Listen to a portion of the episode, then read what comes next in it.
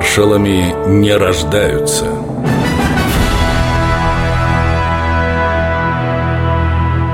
Василий Соколовский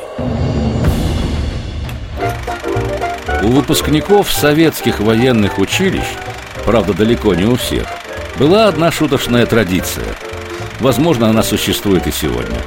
Еще до получения дипломов молодые офицеры собирались в комнате, где висела карта СССР. С помощью дротиков, на самом деле иголок с бумажным оперением, лейтенанты пытались узнать свою дальнейшую судьбу. Процесс очень простой. Становишься перед картой, закрываешь глаза и бросаешь дротик наугад. Куда попадешь, туда и отправишься служить. Вы только посмотрите на нашего Петрова. Он хотел остаться в Москве, а поедет куда? На Камчатку!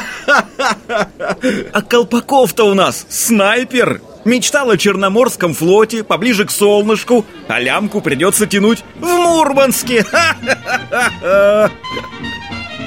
Когда появился этот забавный обычай, неизвестно.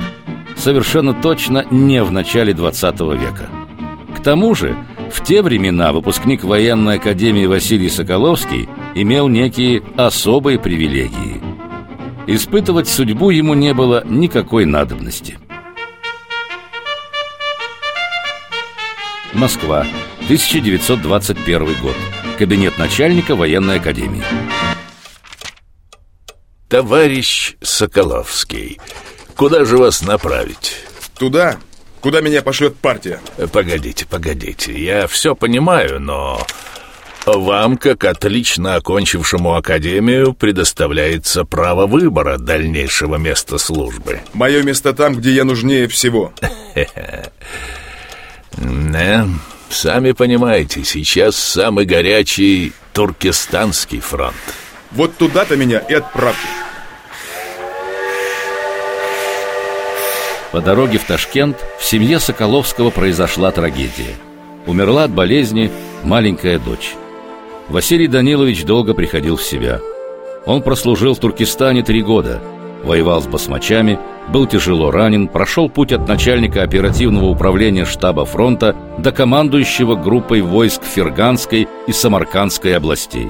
И только после этого вернулся в Московский военный округ. Василий Соколовский